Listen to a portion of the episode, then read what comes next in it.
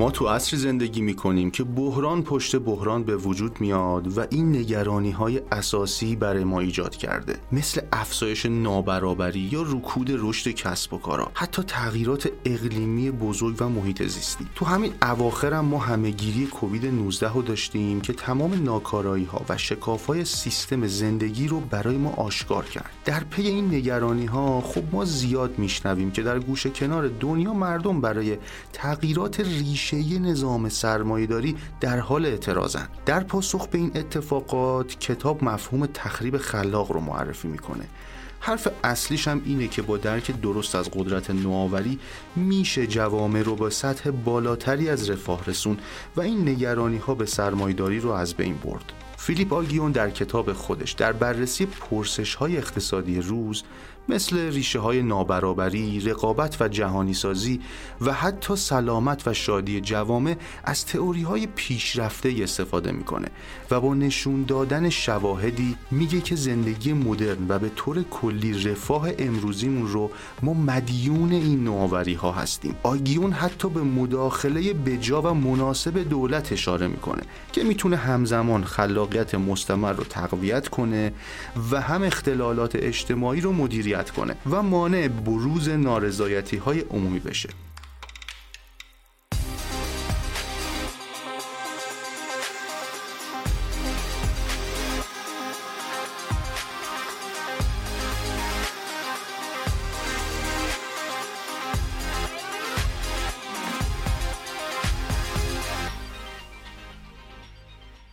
دوستان و همراهان عزیز فارکست سلام. به اپیزود 16 فارکست کتاب خیلی خوش اومدین. فارکست کتاب پادکستی که ما توش سعی می‌کنیم هر بار چکیده یکی از جدیدترین و بهترین کتاب های روز علمی دنیا رو در زمینه های مختلف مثل اقتصاد، مدیریت، فیزیک، فلسفه و خیلی از موضوعات دیگر رو براتون روایت کنیم. کتابایی رو که ما مرورشون می‌کنیم همشون جزء جدیدترین و معتبرترین کتاب های روز دنیان.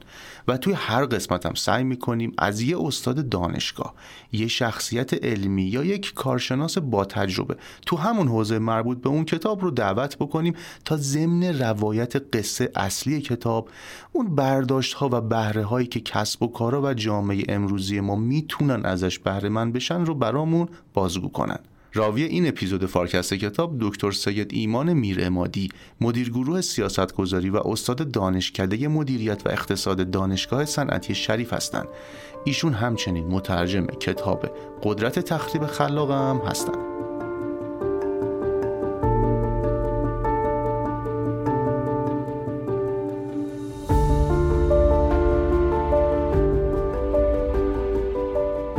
خیلی خوشحالم امروز این فرصت رو پیدا کردم که یک کتاب ارزشمند و جذاب رو از یک نویسنده و اقتصاددان برجسته معرفی کنم. آی فیلیپا گیون نویسنده کتاب قدرت تخریب خلاق، تحول اقتصادی و ثروت ملت‌ها هستند. The Power of Creative Destruction این کتاب کتاب آخر ایشونه که در سال 2021 نگارش شده و به دلیل اینکه همزمان هم هست با همگیری کرونا تحلیل اثرات کرونا توی بخش‌های مختلف کتاب منعکس شده. کتاب به صورت کلی می‌خواد رازهای رشد و توسعه اقتصادی کشورها رو از منظر قدرتی که نوآوری می‌تونه داشته باشه و با اون لنز تخریب خلاق بررسی کنه. در واقع سوالی که کتاب می‌خواد بهش پاسخ بده اینه رازهای رشد اقتصادی در دورانهای مختلف و به صورت خاص بعد از انقلاب صنعتی چی بوده؟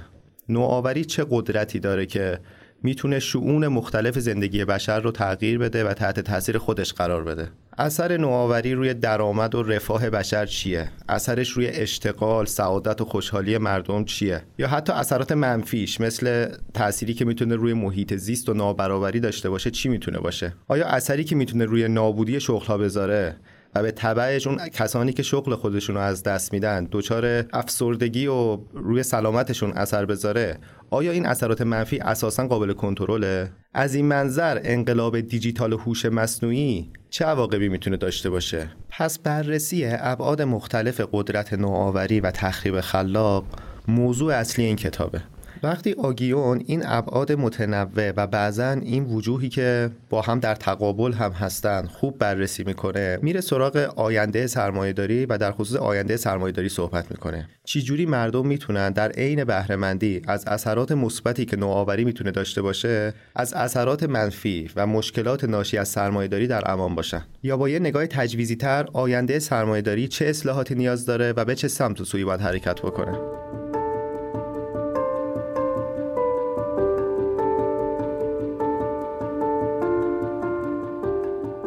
آقای فیلیپ آگیون یک اقتصاددان فرانسویه که دکترای اقتصاد خودش رو از دانشگاه هاروارد گرفته. الان استاد اقتصاد کلج دو فرانس و مدرسه اقتصاد لندن LSE سابقه تدریس توی خیلی از بهترین دانشگاه های دنیا رو داره مثل MIT, UCL, آکسفورد، هاروارد.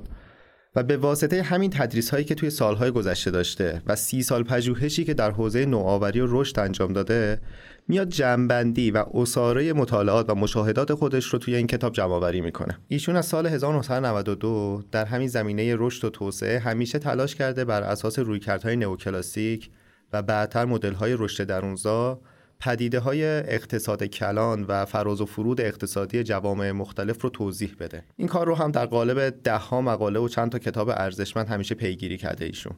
اما لحاظ تئوریک کاری که آگیون کرده که کمی متمایزش می‌کنه با بقیه اینه که این شرح و بس رو اومده با لنز و پارادایم شومپیتری انجام داده. یعنی عملا کاری که ایشون کرده اومده اون دو جریان مهمی که در تحلیل های توسعه و رشد اقتصادی وجود داره رو با هم ترکیب کرده. خواستگاهش همون جریان اوله همون مدل های رشد درونزا اما چارچوب تحلیلی که انتخاب می‌کنه پارادایم شومپیتریه. ایده اصلی کتاب هم مرتبط با همین موضوعه. یعنی ایده مرکزی کتاب بر اساس مفهوم تخریب خلاق جوزف شومپیتر شکل گرفته. من یه پرانتز باز کنم و برای کسانی که کمتر با شومپیتر آشنا هستن خیلی خلاصه ایشون رو معرفی کنم. شومپیتر اقتصاددان اتریشی بزرگ قرن بیستمه اولین نفری بوده که نوآوری رو در کانون سیستم های اقتصادی جدید مورد مطالعه قرار داده. توماس ماکرو استاد تاریخ کسب و کار هاروارد که جایزه پولیتزر در زیر شاخه تاریخ رو هم در سال 1985 گرفته بود. آخرین کتابی که نوشته عنوانش اینه. Profit of Innovation جوزف شومپیتر and Creative Destruction. پیامبر نوآوری جوزف شومپیتر و تخریب خلاق. اونجا خیلی مفصل و با جزئیات در مورد بخش های مختلف زندگی شومپیتر و تحولات فکری که داشته توضیح میده. کتاب خیلی کلی سه تا بخش داره. از کودکی پرچالشش شروع میشه از تولدش تا 1926 و زمانی که میره شومپیتر آلمان. تو بخش بعدی تحولات فکری شومپیتر توی آلمان رو توضیح میده و تصمیمی که می‌گیره که بره آمریکا و و ورودش به هاروارد هست. و بخش آخر کتاب هم به دوره اصلی شومپیتر و تئوری پردازی هاش اشاره می‌کنه و اون زمانی که تئوری های خودش رو در زمینه نوآوری و سرمایهداری توسعه میده. دیگه تو همون آمریکا میمونه و تا سال 1950 که فوت می‌کنه. شومپیتر یک رویکرد مهم رو توسعه داد. نقش نوآوری در تغییرات اقتصادی اجتماعی. نقش اون نیرو محرکه و انرژی درونی سیستم های اقتصادی که برای تغییرات بلند مدت بهش نیاز دارن. این موضوع رو کاملا شرح و بس میده. برای این کار هم فقط از تئوری های اقتصادی استفاده نمی‌کنه از جامعه شناسی و تاریخ هم استفاده می‌کنه. تو یکی از کتابا شومپیتر یه جمله‌ای داره با این مضمون. من به شدت احساس می‌کنم یک منبع انرژی در سیستم اقتصادی وجود داره که فی نفسه هر گونه تعادلی که می‌خواد این سیستم بهش برسه رو تخریب می‌کنه. یعنی عملا اون نظریه تعادل عمومی والراس رو قبول نداشت شومپیتر میگه نوآوری پیوسته این تعادل رو می‌خواد به هم بزنه. موتور محرک اقتصاد نوآوریه. و میگه این کار هم کار سرمایه دار نیست کار کارآفرینه که دائم دنبال تغییر دادن و ساختنه. بعد میاد بر اساس همین نگاه کمی دقیق ترین فرایند تغییرات مداوم در نظام اقتصادی رو توضیح میده و اسمش رو می‌ذاره تخریب خلاق. یعنی شکلگیری و از بین رفتن کسب و کارها، بازارها، شغلها، محصولات، خدمات قدیمی ها میرن جدید ها میان جاشون. این نظریه تخریب خلاق یکی از نظریه های اصلی شومپیتره که توی تحلیل های رشد و توسعه و سیستم سرمایهداری ازش استفاده می‌کنه. خب پرانتز معرفی شومپیتر رو ببندیم. برای جزئیات بیشترش همون کتاب آقای مکرا خیلی خوبه و کسانی که علاقه دارند با آقای شومپیتر بیشتر آشنا بشن این کتاب می‌تونه منبع و رفرنس خوبی باشه. حالا نکته مهم کتاب قدرت تخریب خلاق آگیون اینه که این عدم ثبات و این تغییرات حاصل از تخریب خلاق رو که می‌خواد بررسی کنه میگه هم مزایا داره هم معایب. یعنی ارزش کتاب به اینه که هر دو ساحت مثبت و منفی نوآوری و تخریب خلاق رو بحث می‌کنه. هم جنبه روشن و امیدبخش تخریب خلاق که می‌تونه رفاه و آسایش بیشتر رو به همراه بیاره و هم جنبه تاریکش. مثل اثری که می‌تونه روی نابودی شغلها داشته باشه روی افزایش نابرابری داشته باشه یا اثری که می‌تونه روی سلامت و چالش های زیست محیطی داشته باشه. آگیون با جزئیات بحث می‌کنه که نقش دولت ها و جوامع برای کنترل آثار منفی نوآوری چی باید باشه. دولت ها چی جوری باید هم از شرکت های فعال توی بازار حمایت کنند هم یه کاری بکنن که نوآوری های جدیدی که می‌خوان وارد بازار بشن راحت تر بتونن بیان و از اونها حمایت بکنه. نذارن راندهای حاصل از نوآوری های قدیمی تر اون کارآفرینی هایی که قدیمتر نوآوری های انجام دادن فقط در اختیار اونها بمونه. منافع حاصل از نوآوری دست یک عده خاص نباشه. اینو توضیح کنن شرایط عادلانه فراهم بشه.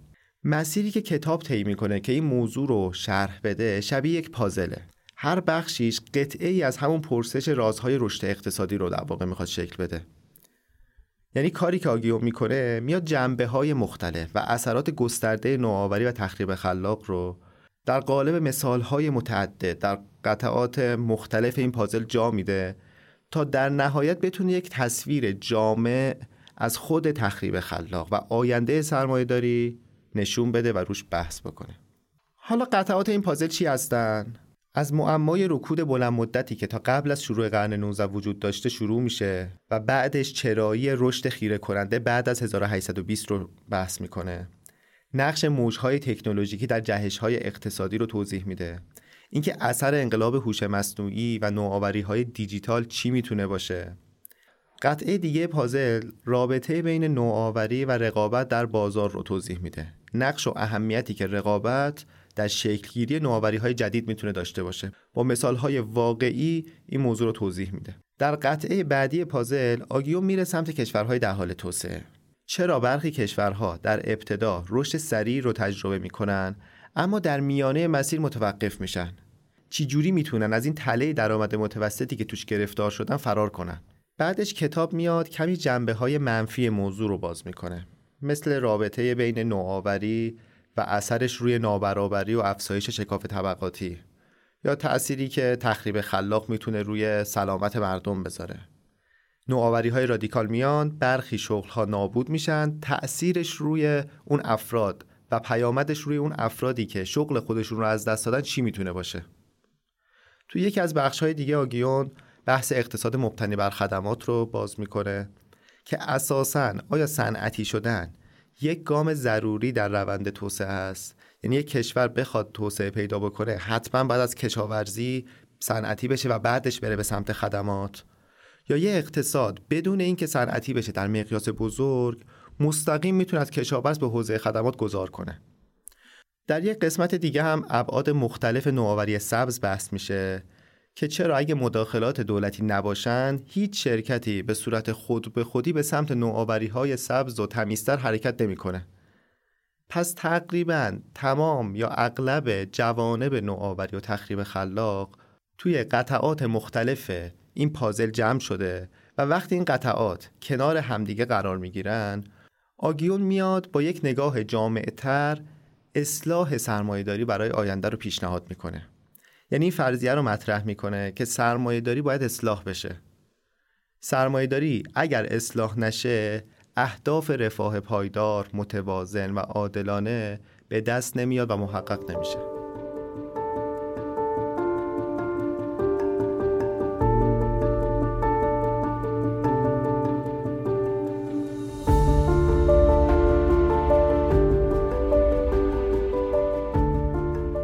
مفهوم تخریب خلاق همونطوری که از اسمش هم پیداست یه ترکیب متناقضی از خلاقیت و تخریبگری رو انگار داره بیان می‌کنه.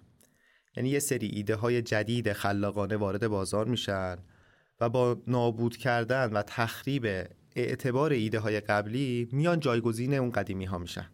پس در واقع این فرایند به نفع افراد و سازمانهایی که صاحب این ایده های جدید خلاقانه هستند و به طبعش به ضرر کسانیه که چسبیدن به ایده ها و محصولات و مشاغل قبلی خودشون و حاضر نیستن از اونا جدا بشن. حالا وقتی داریم از این مفهوم تخریب خلاق صحبت می‌کنیم آیا واقعا یک مفهوم انتظایی و تئوریکه یا نه؟ یک واقعیت کاملا ملموس و تجربه شده است. آگیون توی کتاب سعی می‌کنه با سنجه های مختلف نشون بده که نه تخریب خلاق یک واقعیت ملموسه و حتی میشه اندازهگیریش هم کرد. مثلا میگه متوسط نرخ شکلگیری و خروج بنگاه ها از بازار می‌تونه به عنوان یک سنجه برای اندازهگیری تخریب خلاق استفاده بشه. این پویایی بنگاه ها در بازار رو میگه داره انگار مفهوم تخریب خلاق رو منعکس می‌کنه. بر اساس این شاخص کتاب میاد نشون میده مناطقی که توشون تخریب خلاق بیشتری اتفاق میفته به طور متوسط هم رشد درآمد سرانه بالاتری رو در سال تجربه می‌کنن هر جا تخریب خلاق بیشتر درآمد هم بیشتر. این کار رو میاد با داده های حدود 600 منطقه توی 17 کشور اروپایی توی یک بازه زمانی مشخص انجام میده و این نتیجه رو به دست میاره. یعنی محدود به یک منطقه خاص هم نبوده. یا توی آمریکا برای 1100 منطقه همین کار رو تکرار می‌کنه. به طور متوسط مناطقی که بیشترین نرخ ایجاد و از بین رفتن شغل رو داشتن یعنی تخریب خلاق بالاتری رو داشتن همون پویایی شغل ها تو اون مناطق خاص همون مناطقی بودند که بیشترین نوآوری و ثبت پتنت رو هم داشتن. یعنی با داده ها نشون داده هر جا نوآوری بیشتر بوده تخریب خلاق هم بالاتر بوده. نرخ ایجاد شغل هم بیشتر بوده. نرخ نابودی شغل هم بیشتر بوده. بعد اومده دقیقتر موضوع رو باز کرده. نشون داده این پویایی و تغییر بالای مشاغل یعنی اون تخریب خلاق بیشتر توی شرکت های نوپا و استارتاپی که هنوز تثبیت نشدن بیشتر دیده شده. هرچی تعداد کارمندای بنگاه یا اندازه بنگاه زیاد میشه افزایش پیدا می‌کنه شدت نوآوری کاهش پیدا می‌کنه. به طور متوسط کتاب نشون میده هرچی اندازه بنگاه بزرگتر بشه تمایل اون بنگاه ها برای نوآوری کمتر میشه. حالا ویژگی ها و مشخصه های این پارادایم تخریب خلاق چیه؟ روی چه اصول و ایده هایی بنا شده؟ ایده اول اینه که نوآوری و انتشار دانش قلب فرایند رشد اقتصادیه. رشد بلند مدت اقتصادی نتیجه انباشت نوآوریه. هر نوآوری جدیدی که میاد انگار داره روی شونه کارآفرین های قبل از خودش وای میسته. برای اینکه این انباشت نوآوری اتفاق بیفته باید دانش انتشار پیدا بکنه. اگر انتشار ایده ها و نوآوری ها وجود نداشته باشن اساسا فرایند تخریب خلاق شکل نمی‌گیره. ایده دوم میگه نوآوری بر اساس مشوق ها و حفاظت از مالکیت فکریه که شکل می‌گیره. اونه که به کارآفرین انگیزه میده که روی ایده های خودش روی نوآوری خودش هزینه بکنه زمان صرف بکنه و به سرانجام برسونتش. اگر شما نوآوری بکنی هزینه بکنی زمان روش صرف کنی اما بقیه هم بتونن از درآمد اون از منافع اون از مزایای اون استفاده بکنن به سرعت انگیزه انجام نوآوری از بین میره. محافظت از حقوق مالکیت فکری چون داره از منافع حاصل از نوآوری محافظت می‌کنه به کارآفرین انگیزه میده که بیشتر روی نوآوری سرمایه گذاری کنه. این هم اگر نباشه تخریب خلاق شکل نمی‌گیره. ایده سوم اساسا ریشه در خود مفهوم تخریب خلاق داره. یعنی شرایط باید به گونه ای باشه که نوآوری های جدید بتونن به صورت پیوسته جایگزین نوآوری های قبلی بشن. از یه طرفی تازه واردام می‌خوان وارد بازار بشن شرایطش مهیا واسه ورود جدید اونها به بازار باشه. از اونور هم بنگاه هایی که توی بازار حضور دارن با روش های مختلف می‌خوان در برابر ورود نوآوری های جدید مقاومت بکنن. بیا موانع مختلفی رو جلوی پای این تازه واردان قرار بدن که نتونن وارد صنعت جدید بشن؟ مثلا این تقابل رو ما می‌تونیم توی خودروسازی ببینیم. خودروسازهای ماشین های بنزینی رو در نظر بگیریم میان با موانع و لابی های گسترده که انجام میدن با خودروسازهایی که ماشین های برقی و ایوی تولید می‌کنن مقابله می‌کنن. مثال زیاد میشه زد از این تقابلی که بین تازه واردان و شرکت های حاضر در بازار وجود داره. اینجا آگیون یک نکته خیلی قشنگی رو مطرح می‌کنه. میگه مقاومت کردن و این مانع تراشی برای ورود نوآوری های جدید این تنها مشکل این فرایند نیستش. خود شرکت های حاضر در بازار هم ممکنه روی مسیر قبلی خودشون پافشاری کنن. مثلا همین تولید کننده های خودرویی که مثال زدیم رو در نظر بگیرین. فرض بکنین در حوزه موتورهای درونسوز.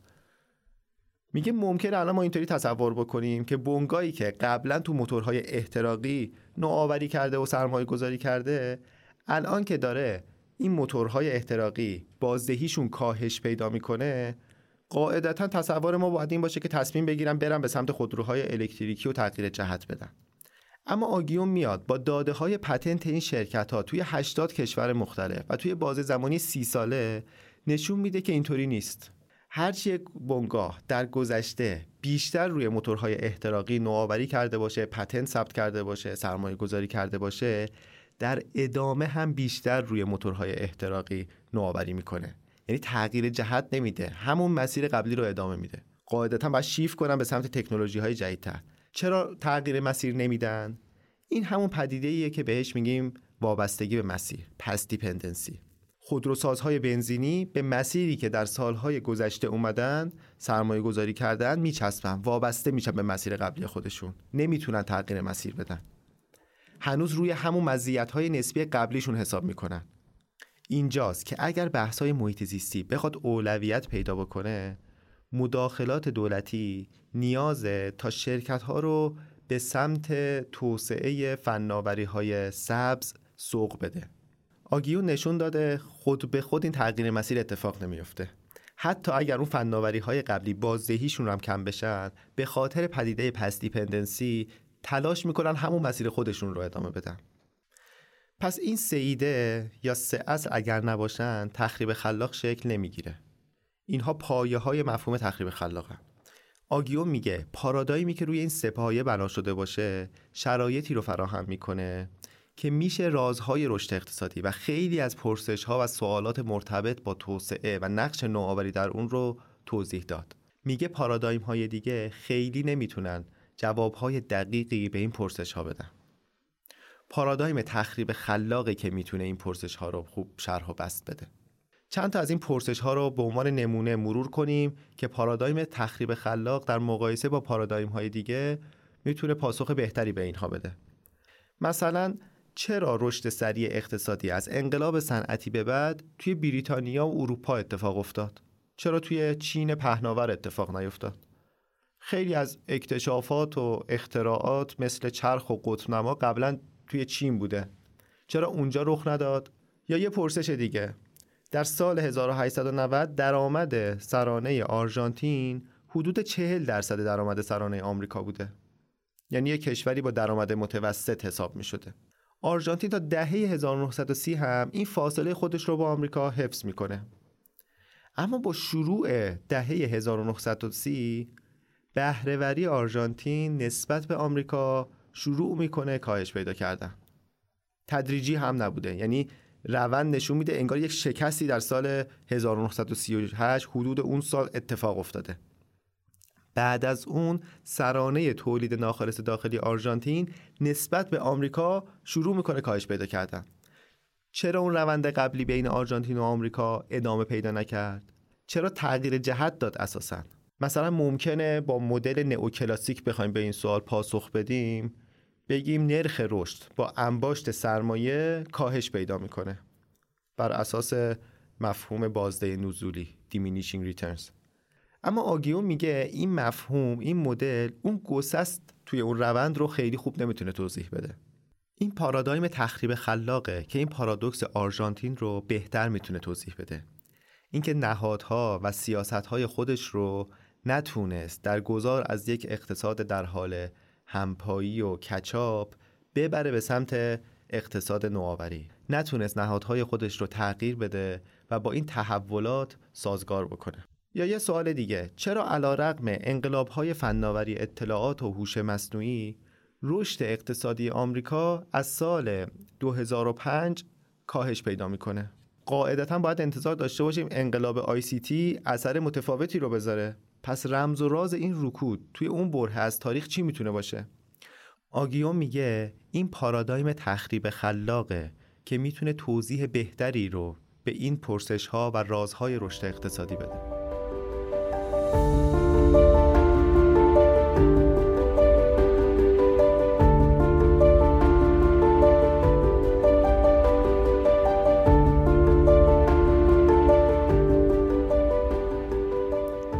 آقای فیلیپاگیون برای اثبات مدعای خودش و کاربردپذیری پارادایم تخریب خلاق میاد از مثالها و شواهد مختلفی در اون قطعات پازلی که صحبت کردیم استفاده می‌کنه. چند تا از اون قطعات پازل که حالا شاید ابعاد جذابتری هم داشته باشند رو کمی بیشتر در موردشون صحبت بکنیم. مورد اول رازهای رشد اقتصادی دنیا به طور خاص بعد از انقلاب صنعتی. انگار 1800 سال یک رکود بلند مدتی بوده و از حدود 1820 به بعد یک رشد خیره کننده با محوریت بریتانیا شروع میشه. نکته که آگیو نشون میده اینه که این معمای رشد دقیقا با همون سه اصل محوری پارادایم تخریب خلاق سازگار و منطبقه یعنی انتشار دانش و انباشت نوآوری رقابت بین تازه واردان به بازار و شرکت های حاضر در بازار و وجود نهادهای حامی حقوق مالکیت فکری. میگه این ستا باعث شده یک همتکاملی یک کوئولوشن بین نهادها و تکنولوژی ها اتفاق بیفته. تکنولوژی ها بیان روی نهادها اثر بذارن نهادها توسعه پیدا کنن و روی تکنولوژی ها اثر بذارن. مثلا یه مثال اگه بخوایم بزنیم مثلا انقلاب تکنولوژیکی هنری فورد رو در نظر بگیرید که با یک نوآوری فرایندی تولید انبوه خودرو رو ایجاد کرد. ماشین که زیاد میشه جاده سازی زیاد میشه زیر ها شکل می‌گیرن تصادف ها زیاد میشه. تصادف ها که زیاد میشه نهاد راهنمایی رانندگی ایجاد میشه. خود توسعه این زیرساخت ها و نهادها میاد دوباره روی طراحی خودروها و تکنولوژی های اولیه اثر می‌ذاره خودروهای با کیفیت بهتر میاد بیرون. یعنی یک سطح می‌بره اونها رو بالا. پس آگیو میگه این سه اصل پارادایم تخریب خلاقه که این هم تکاملی رو شکل میده و باعث میشه بعد از انقلاب صنعتی رشد چشمگیر اقتصادی داشته باشیم. میگه انتشار دانش و اطلاعات که اصل اوله از قرن 18 هم به لطف خدمات پستی مقروم به صرفه و هزینه های چاپ پایین شروع میشه. تعداد روزنامه ها بالا میره. دایره المعارف های مختلفی منتشر میشن که عمدتا دانش اون زمان رو مدون می‌کردن. که قابلیت انتقال دانش ایجاد بشه. این تیپ کارها دانش فنی و دانش علمی اون زمان رو می اومده در دسترس عموم قرار می‌داده و فرایند انباشت دانش رو تسهیل می‌کرده. یعنی مخترعین دیگه لازم نبوده برای هر اختراعشون از نقطه صفر شروع بکنن. برای بحث دوم که اهمیت رقابت و امکان ورود تازه واردان به بازار رو بحث می‌کنه آگیون نشون میده این رقابت بین کشورها بوده که باعث شده جهش اقتصادی توی اروپا اتفاق بیفته. رقابت بر سر دستیابی به نخبگان ایده های برجسته. اینها زمینه رو برای نوآوری و تخریب خلاق توی اروپا فراهم می‌کرده. فضای چین اما کاملا متفاوت بوده. مثلا امپراتوری چین زندگی در نزدیکی سواحل رو تو قرنهای 16 و 17 محدود کرده بوده و این موضوع به تجارت خارجی چین یک آسیب جدی زده بود. امپراتوری چین اساسا از تخریب خلاق و بیثباتی سیاسی و این تغییرات مداوم میترسیده. فقط نوآوری هایی می‌تونستن به سرانجام برسن که مجوز امپراتوری چین رو داشتن. کتاب میگه پیامد این کنترل مطلق و عدم رقابتی که توی چین بوده یک رکود اقتصادی رو در قرن 19 و اوایل قرن 20 توی چین شکل میده. همون زمان اقتصادهای اروپا در حال صنعتی شدن بودن. برای عامل سوم یعنی نهادهایی که از حقوق مالکیت فکری حفاظت می‌کنن آگیو میگه این عامل یکی از مهمترین عوامل جهش اقتصادی توی بریتانیا و بعدش تو فرانسه بوده. این دوتا کشور رو میاد با هم مقایسه می‌کنه و میگه توضیح صرفا تکنولوژیکی نمی‌تونه این جهش رو تبیین بکنه. چون تا انتهای قرن 18 هم این دوتا کشور تقریبا از نظر سطح علمی و سطح تکنولوژیکی مشابه بودند. اما انگلیس در حفاظت از حقوق مالکیت فکری خیلی پیشرفته تر از فرانسه عمل می‌کنه. دست بالایی که پارلمان انگلیس بعد از انقلاب 1688 پیدا می‌کنه زمینه رو برای حفاظت از حقوق مالکیت فکری و جلوگیری از مداخلات سیاسی که قبل از اون وجود داشته فراهم می‌کنه که نتیجه اون همیشه تقویت نوآوری. پس انگلیس در به رسمیت شناختن حقوق مالکیت فکری مخترعان پیشتاز بوده. مسیر رو برای سایر کشورهای اروپایی هموار می‌کنه. مثلا انقلاب فرانسه یک قرن بعدش اتفاق میفته برای اینکه بخوایم ببینیم که این حفاظت از مالکیت فکری چه اتفاق بزرگی رو رقم زده؟ باید یه خود قبل از اون رو قبل از اون دوران رو فضا رو بدونیم چجوری بوده.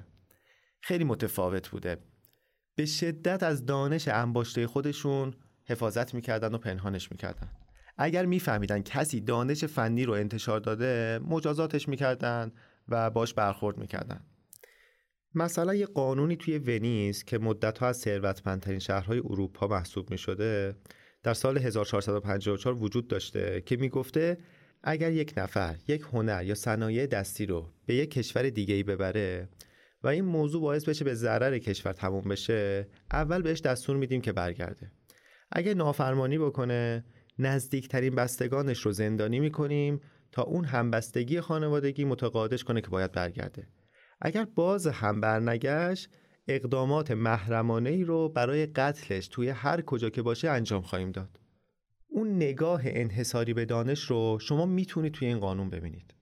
البته رازهای رشد خیره کننده در اوایل قرن 19 دلایل دیگری هم داشته و آگیون مفصل بحث کرده ولی با پارادایم تخریب خلاق و این همتکاملی که بین نهاد و تکنولوژی بر اساس این سه اصل شکل می‌گیره یکی از دلایل اصلی و پاسخ به رازهای رشد اقتصادی توی اون دوران بوده. یه قطعه دیگه پازل رابطه بین نوآوری و اشتغاله. انگستیتون میگه مشکل نوآوری و تخریب خلاق شومپیتری اینه که در کنار خلاق بودن مخرب هم هست. یعنی مشاقل قبلی رو از بین می‌بره وضعیت اشتغال رو ناامن می‌کنه زندگی افراد رو در خطر قرار میده و در بدترین حالت می‌تونه منجر به یأس و مرگ بشه. حالا سوال کلیدی اینه آیا نوآوری از طریق تخریب خلاق احتمال از دست دادن شغل یک نفر رو افزایش میده یا کاهش میده؟ یعنی خود اون پیشورز رو باید بررسی کنیم. تصور عمومی اینه که به دلیل اتوماسیون و توسعه ربات ها و توسعه تکنولوژی های جدید خیلی از شغل ها از بین میرن. ماشین ها میان جای انسان ها رو می‌گیرن و وضعیت اشتغال روز به روز بدتر میشه. احتمالا خیلی از ما هم توی مواجهه اولیه با این سوال پاسخمون شبیه همینه. یعنی دیجیتالی شدن و اقتصاد پلتفرمی و روندهای تکنولوژیکی جدید میان شغلها رو نابود می‌کنن و وضعیت اشتغال انتظار اینه که بدتر بشه و بحرانی تر بشه. اما واقعیتش اینه که پاسخ به این سوال خیلی راحت نیست و مبهمه. باید بررسی دقیق تر بشه. ترس از بین رفتن اشتغال انسان ها توسط ماشین ها بحث امروز و تکنولوژی های روز و دیجیتال نیست. قدمت تاریخی داره. مثال های زیادی هم وجود داره. مثلا توی قرن 16 ویلیام لی یک دستگاه جوراب بافی اختراع می‌کنه که طبقه کارگری که شغلشون رو تو خطر می‌دیدن و قبلا تو همین حرف فعالیت می‌کردن احساس خطر می‌کنن و تهدیدش می‌کنن. حتی ملکه انگلیس هم به دلیل بیکار شدن افراد فقیر از اختراع لی حمایت نمی‌کنه. یا مثلا مثال flying shuttle. تو قرن 16 یکی از مهمترین اختراعات انقلاب صنعتی بوده. عملکرد ماشین های بافندگی بر اساس این اختراع به طرز چشمگیری بهبود پیدا کرده بودند. تهیه پارچه رو سریعتر کرده بود، ارزونتر شده بود. مردم بیشتری توی دنیا می‌تونستن از لباس ها استفاده بکنن. از انحصار قشر خیلی ثروتمند خارج شده بود. این اختراع توسط جان کی انجام شد. اما چی به دست آورد؟ بافنده هایی که فکر می‌کردن اختراع کی اونا رو بیکار می‌کنه اومدن ماشین های بافندگی جدید رو تخریب کردن به خونه آقای کی حمله کردن. آخرم آقای کی از ترس جونش رفت فرانسه. پس ترس از بین رفتن شغل ها به واسطه تکنولوژی ها و اختراعات جدید بحث امروز و دیجیتال نیست. یه موضوعی بوده که همیشه در دل تاریخ وجود داشته. حالا اون موقع اساسا بحثای آی پی آر و حفاظت از حقوق مالکیت فکری وجود نداشته. نوع مقاومت ها در برابر نوآوری های جدید جنسش متفاوت بوده اما اصلش همیشه بوده. حالا آگیون برای پاسخ به اون پرسش میاد اثر تخریب خلاق روی اشتغال رو موشکفانه بررسی می‌کنه.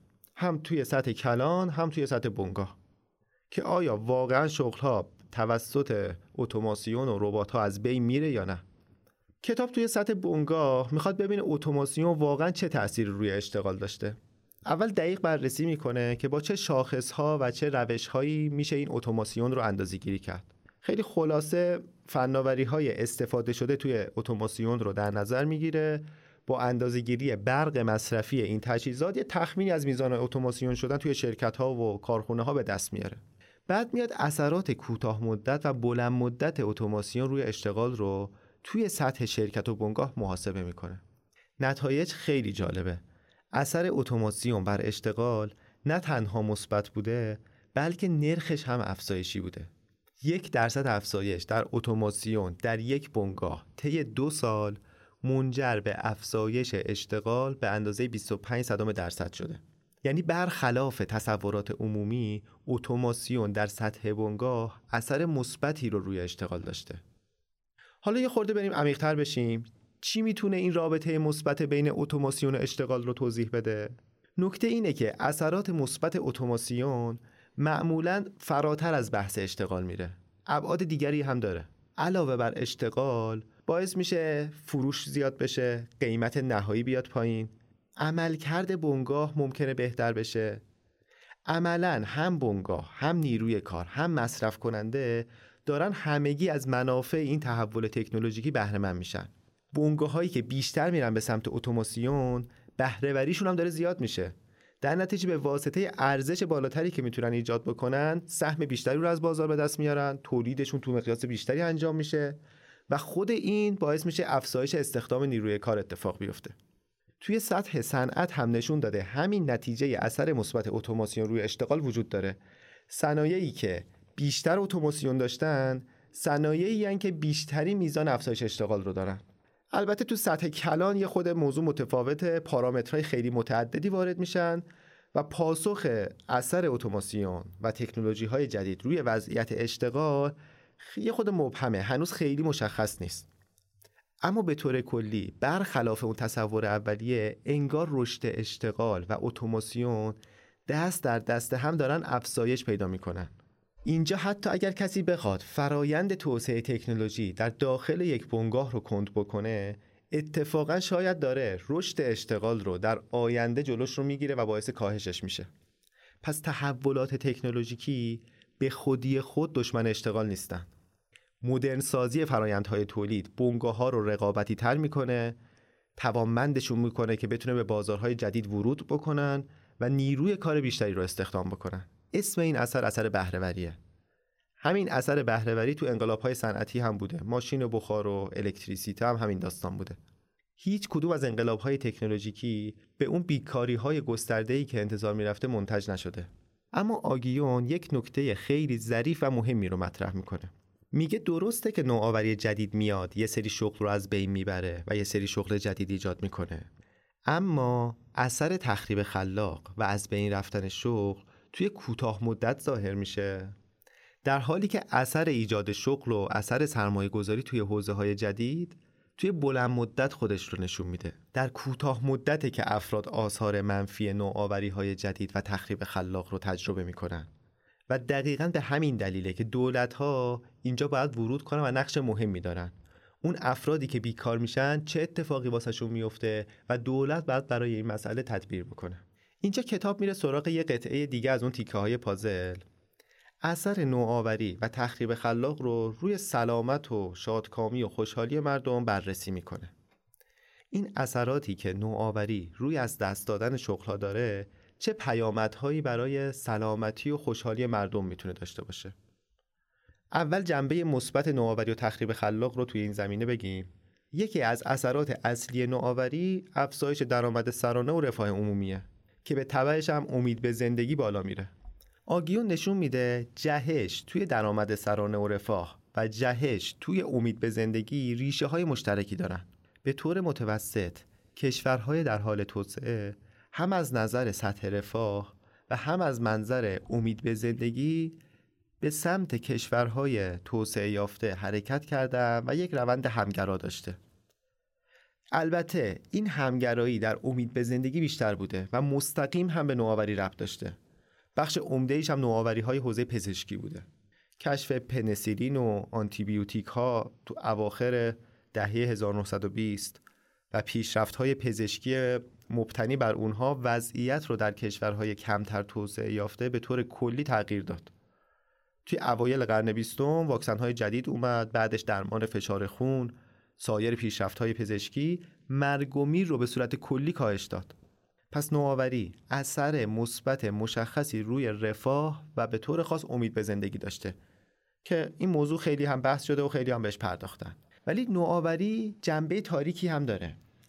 انگستیتون به یک پدیده متأخر و نگران کننده اشاره می‌کنه. میگه پس از یک دوره طولانی کاهش مرگ و میر توی میان سالا این شاخص توی ایالات متحده از اوایل 2000 شروع به افزایش کرده و سالهای 2011 و 2012 به طور مشخص شتاب گرفته. به عبارت دیگه یک نوع دیگه از مرگومیر در حال افزایشه. مرگومیر ناشی از ناامیدی ناشی از خودکشی یا مصرف مواد. افزایش سریع مرگومیر ناشی از ناامیدی در همون جمعیت میانسالی توی آمریکا اصلا قابل مقایسه با سایر کشورهای توسعه یافته نیست. یکی از توضیحات اصلی کتاب برای این روند معکوسی که توی مرگومیر داره اتفاق میفته همین موضوع افزایش ناامنی شغلیه. یعنی همین تخریب خلاق و اثری که داره روی شغل افراد می‌ذاره. کتاب میاد بحث می‌کنه که یکی از پیامدهاش افزایش بیثباتی خانواده ها و مشکلات ناشی از اونه که اینا منجر میشن به اون انواع خودکشی ها تخریب خلاق و افزایش خطر بیکاری و استراب ناشی از اون مصرف داروهای ضد استراب رو بالا می‌بره مصرف مواد و الکل رو افزایش داده بیماری های کبدی زیادی رو ایجاد کرده و خیلی از مواقع هم به خودکشی و افزایش مرگ و میر منجر شده. پس این جنبه تاریک تخریب خلاق رو باید کاملا در نظر گرفت و توی تصمیم گیری ها لحاظش کرد. سوال مهم پس اینجا این میشه. آیا این دور باطل بین بیکاری و خطر سلامتی رو میشه از بین برد؟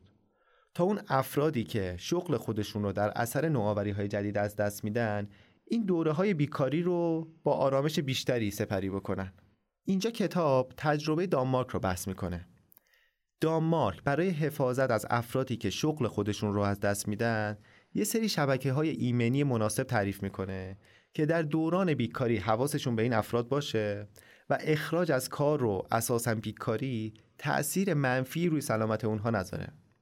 یعنی جنبه های منفی تخریب خلاق رو دارن تلاش می‌کنن که کنترل بکنن. این موضوع بین دانمارک و آمریکا کاملا متفاوته. دانمارک تو سال 1993 میاد یک سیستم جدیدی رو به نام flexicurity معرفی می‌کنه. ترکیب flexibility و security. انعطاف پذیری توأم با ایمنی و امنیت مثلا برای تنظیم بازار کارش. این سیستم دو رکن اساسی داره. هم مراحل خروج کارکنان از بنگاه ها رو ساده تر می‌کنه و انعطاف پذیری بازار کار رو بالا می‌بره. و هم برای جبران این انعطاف پذیری دو نوع امنیت و مراقبت واسه اون افرادی که شغل خودشون رو از دست دادن در نظر می‌گیره. در ایام بیکاری تا سه سال معادل 90 درصد دستمزدشون رو پرداخت می‌کنه. و در کنار این هم دولت میاد روی آموزش حرفه‌ای سرمایه گذاری می‌کنه که توی این ایام بیکاری مهارت هایی که این افراد نیاز دارن که باید یاد بگیرن و سریعتر دوباره برگردن به بازار کار فراهم بشه. کتاب این نمونه دانمارک رو میاد انتخاب می‌کنه و میاد وضعیت سلامتی افرادی که توی دانمارک شغل خودشون رو از دست دادن.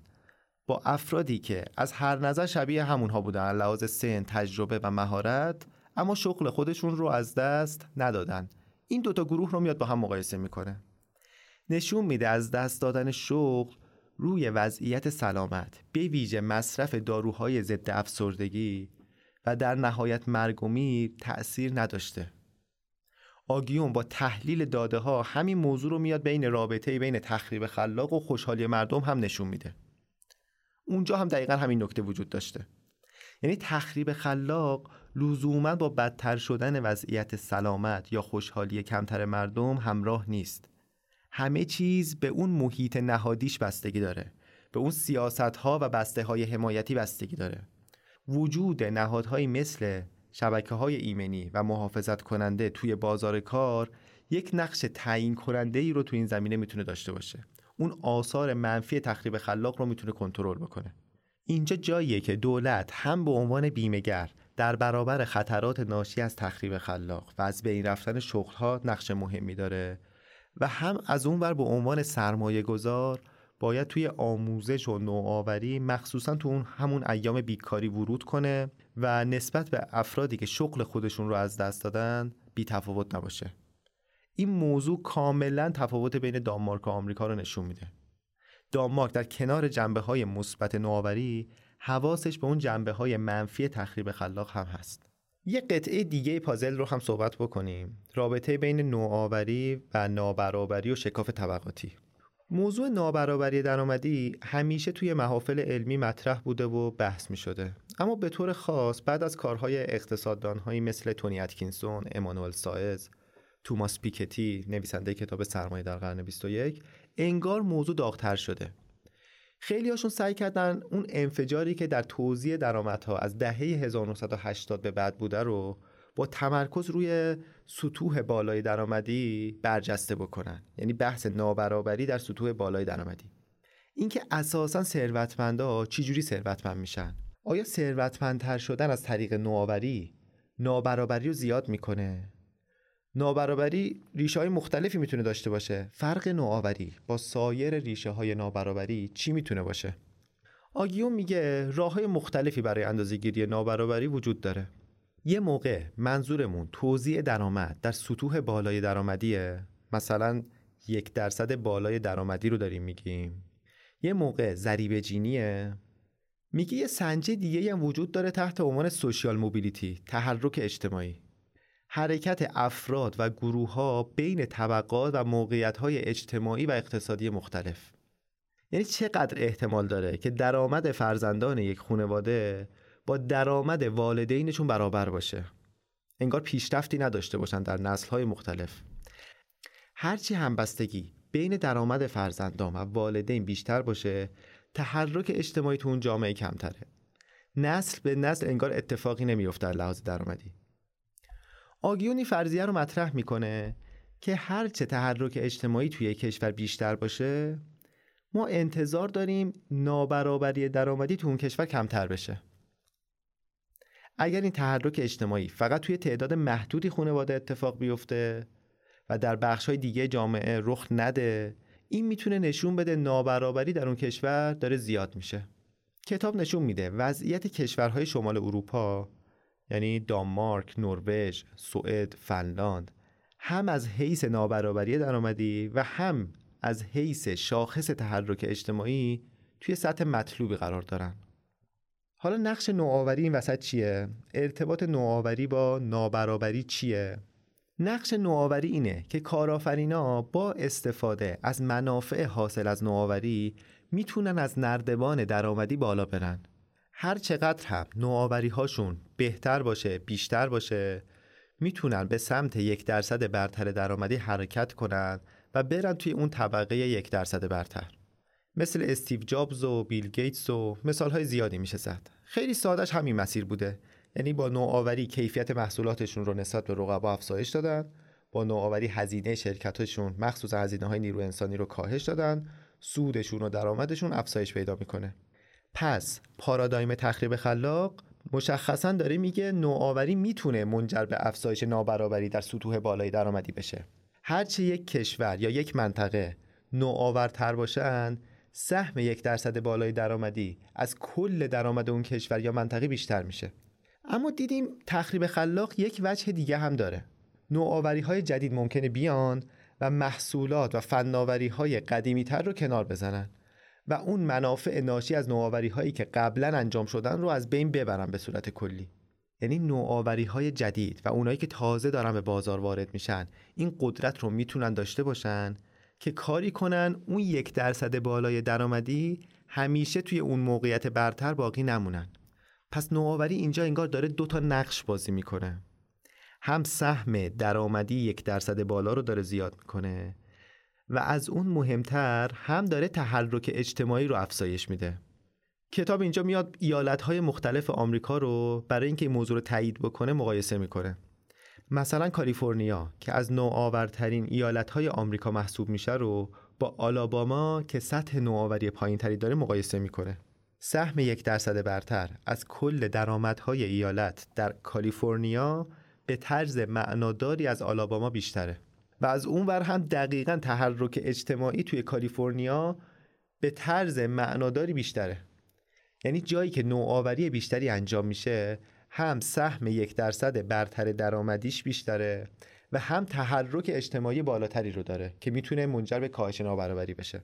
نکته زیبایی که اینجا آگیون تشریح می‌کنه اینه که این رابطه مثبت بین نوآوری و افزایش تحرک اجتماعی فقط به این ارتباط نداره که کارآفرین های جدید میان و جایگزین کارآفرین های قبلی میشن. خود اون بنگایی که نوآوری می‌کنه هم با آموزش و ارتقایی که واسه کارمنداش در نظر می‌گیره به خصوص اونهایی که مهارت های کمتری دارن می‌تونه این تحرک اجتماعی رو شکل بده. می‌تونه یک اهرمی باشه واسه افزایش تحرک اجتماعی.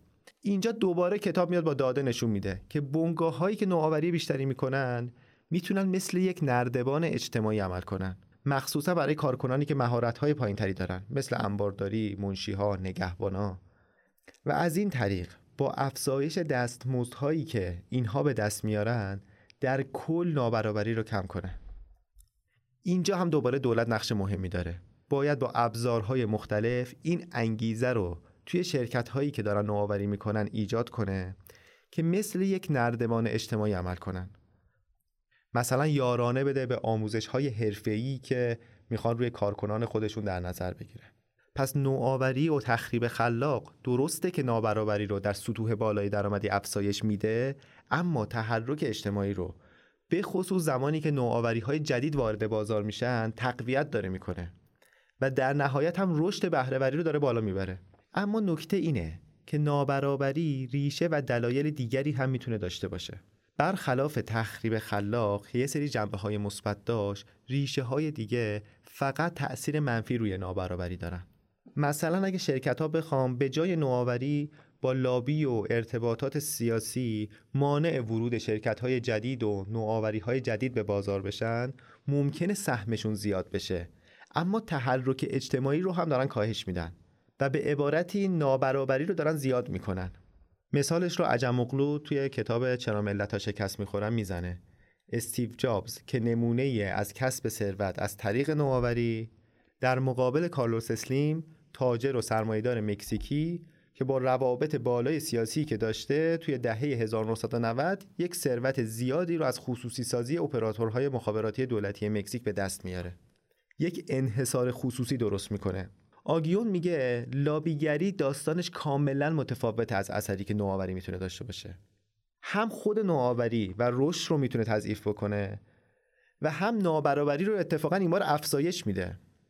با داده های کشور ایتالیا نشون داده که ارتباط بین سیاستمدارا و بنگاه ها چجوریه هرچی سهم یک بنگاه توی بازار بیشتر شده دقیقا سهم کارکنان همون بنگاه که یک پست محلی، منطقه‌ای یا ملی داشتن بیشتر شده. یعنی ارتباطات سیاسی اومده جای نوآوری رو گرفته. نشون داده که وقتی شدت لابیگری از یک حد مشخصی بالاتر میره سهم درآمدی یک درصد بالا به سرعت افزایش پیدا می‌کنه. یا با بررسی رابطه بین سهم درآمدی یک درصد بالا و شدت لابیگری که توی آمریکا وجود داشته نشون میده که وقتی شدت لابیگری از یک حد مشخصتری بالاتر میره سهم درآمدی یک درصد بالا به سرعت افزایش پیدا می‌کنه. پس رابطه بین نوآوری و نابرابری واقعا پیچیده است. نابرابری ریشه های مختلفی داره و نوآوری به دلیل جنبه های مثبتی که مثل افزایش تحرک اجتماعی می‌تونه ایجاد بکنه با سایر ریشه های نابرابری کاملا متفاوته.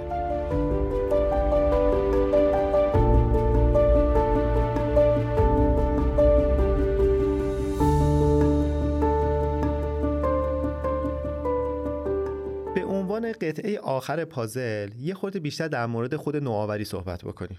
تا اینجا با نوآوری مثل یک جعبه سیاه رفتار کردیم. یعنی با داخلش خیلی کاری نداشتیم. افرادی میان روی تحقیق و توسعه سرمایه گذاری می‌کنن.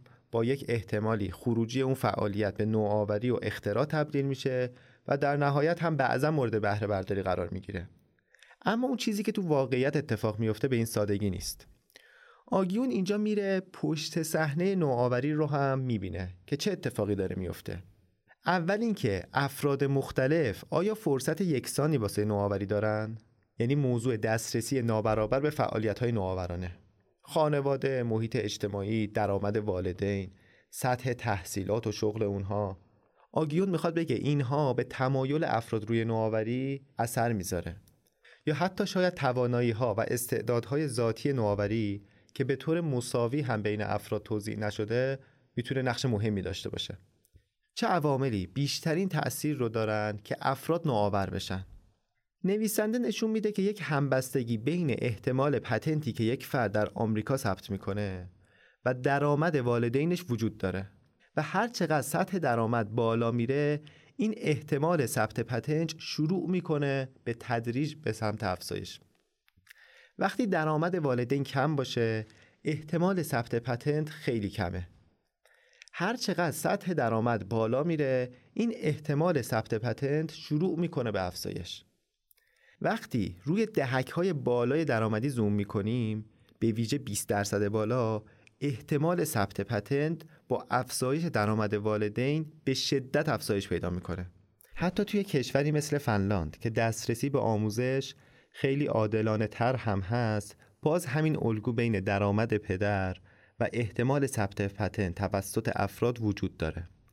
توضیحش می‌تونه این باشه که والدین با درآمد بالاتر راحت تر می‌تونن به فرزندان خودشون کمک بکنن تا موانع مختلفی که توی مسیر نوآوری وجود داره رو پشت سر بذارن. مدرسه های بهتری برن شرایط زندگیشون مناسب تر باشه زمان بیشتری رو بتونن روی کارهایی مثل نوآوری تمرکز کنن. منابع مالی محدود والدین ممکنه مانع از ادامه تحصیل فرزندانشون مخصوصا تو مقاطع بالاتر بشه. مثل ارتباط درآمد والدین و نوآوری فرزندان می‌تونیم در مورد سطح تحصیلات هم بگیم. به طور خاص افرادی که پدر یا مادر اونها دارای مدرک پیشتی هستند به طرز معناداری بیشتر از بقیه نوآوری می‌کنن. این والدین گرایشات و ذهن بچه هاشون رو می‌برن به سمت شغل هایی که نوآوری بیشتری بخواد. تحت تأثیر حرفه و شغل والدینشون قرار می‌گیرن. حتی دانش بیشتری رو می‌تونن به فرزندان خودشون منتقل کنن.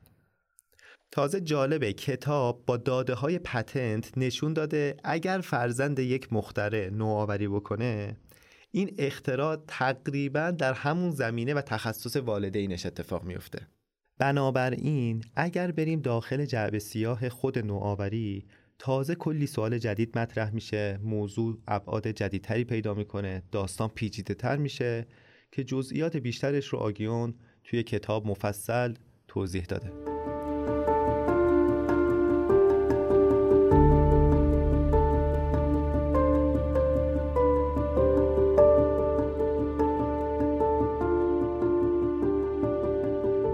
در گام آخر وقتی آگیون این ابعاد مختلف نوآوری و تخریب خلاق رو با جزئیات بحث می‌کنه تحلیل می‌کنه میره سراغ آینده سرمایه داری میگه هیچ کس نمی‌تونه انکار کنه که سرمایه داری علا رقم اثرات مثبتی که می‌تونه داشته باشه پیامدهای نامطلوبی هم حتما به همراه خودش میاره.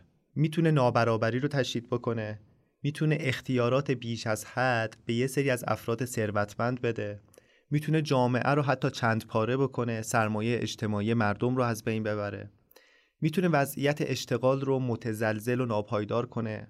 روی سلامت افراد حتی اثر بذاره. می‌تونه گرم شدن کره زمین و تغییرات اقلیم رو تشدید کنه. همه اینها داره میگه باید یک سری تغییرات بنیادی در رویکردهای سرمایهداری اتفاق بیفته.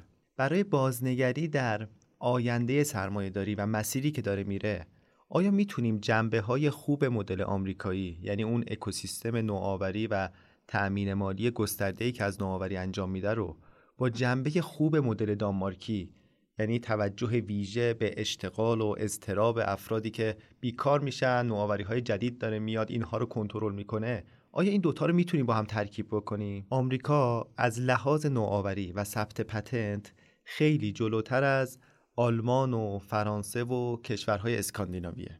هم تعداد پتنت هایی که ثبت کردن هم کیفیت و سایتشن هایی که پتنت های آمریکایی دارن. اما نرخ فقر و نابرابری درآمدی بر اساس ضریب جینی به طرز معناداری بیشتر از آلمان و کشورهای اسکاندیناوی و فرانسه است. یا بحث حفاظت از افراد در برابر شوکهای کلان اقتصادی و مسائل مربوط به بیمه. سهم افرادی که بیمه درمانی ندارند توی آلمان نزدیک به صفره. تقریبا همه شهروندانشون تحت پوشش بیمه سلامت اما توی آمریکا سهم افرادی که بیمه درمانی ندارن قابل توجهه. تو سال 2014 به لطف اوباماکر یا همون حفاظت از بیمار و مراقبت های مقرون به صرفه مقدار این افرادی که بیمه درمانی نداشتن کاهش پیدا کرد. اما به دلیل بحران کرونا و به دلیل افزایش قابل توجه بیکاری ناشی از همهگیری کرونا مجدد این سهم افرادی که بیمه نداشتن زیاد شد و شروع کرد به افزایش پیدا کردن. نسخه آگیون برای آینده سرمایه داری اینه که باید نقاط مثبت هر دو سیستم رو با هم جمع کنیم. میگه هم اوباماکر توی آمریکا مانع نوآوری و تخریب خلاق نشد و هم اصلاحات و اقداماتی که در جهت حمایت از نوآوری و تخریب خلاق توی آلمان و کشورهای اسکاندیناوی اتفاق افتاد نظامهای اجتماعی و خدمات عمومی اون کشورها رو تضعیف نکرد. در پاسخ به این سوال که آینده سرمایهداری چگونه خواهد بود کتاب با جمله هنری برکسون تموم میشه. میگه آینده اون چیزی نیست که برای ما اتفاق میفته بلکه اون چیزیه که ما انجامش میدیم. درس های زیادی رو واقعا میشه از کتاب قدرت تخریب خلاق فیلیپ آگیون فرا گرفت. دو تا آموزه اصلی که می‌تونیم داشته باشیم یکی اینکه آگیون میگه کلید رشد پایدار اقتصادی کشورها در کنار رشد سبزتر و رفاه عادلانه تر در مثلث جادویی بنگاه نوآور، دولت های سرمایه گذار و بیمگر و جامعه به عنوان ناظر و زامن قراردادهای اجتماعی نهفته است. درسته که نوآوری بیش از هر چیز متکی به بنگاه ها و بازاره اما به دولت سرمایه گذار و بیمگر هم نیاز داره. از نظر تاریخی رقابت های بین المللی چه تو عرصه های نظامی، چه تجاری، چه صنعتی نقش دولت های سرمایه گذار رو کاملا نشون داده. بحران های کلان اقتصادی و بحران اخیر کرونا و جنگ هایی که داره میشه هم نقش و ضرورت دولت های بیمهگر رو نشون داده. باز اندیشی در خصوص نقش دولت و جامعه یکی از آموزه های اصلی این کتابه. نقش هر کدومشون برای تقویت نوآوری و تخریب خلاق و افزایش ثروت ملت ها چیه؟ چگونه مردم و اقتصاد کشورها می‌تونن از اثرات منفی و مشکلات ناشی از سرمایهداری در امان باشن؟ بی توجهی به هر کدوم از این سه مثلث می‌تونه نتایج نامطلوبی رو در پی داشته باشه. درس دوم اینه که همونطور که نوآوری یک فرایند غیر خطیه با عدم قطعیت های فراوون اثراتش هم بعضا می‌تونه متناقض باشه. هم جنبه های روشن و امیدبخش داره و هم جنبه های تاریک و چالشزا. تصمیم درست سیاست درست از کنار هم قرار دادن همه قطعات پازل تخریب خلاق حاصل میشه. اگر فقط چند تا قطعه رو انتخاب بکنیم اگر فقط اون اثرات مثبتش رو ببینیم ممکنه تصویر نهایی که به ما میده پیامدهای جبران ناپذیری رو در پی داشته باشه. باید بتونیم خوب تحلیل کنیم که رشد اقتصادی چجوری از طریق تخریب خلاق با رقابت، نابرابری، محیط زیست، تأمین مالی، بیکاری، سلامتی و خوشحالی مردم در تعامل تصمیم درست با یک نگاه کلنگر و جامع و برقراری ارتباط بین قطعات مختلف این پازل به دست میاد.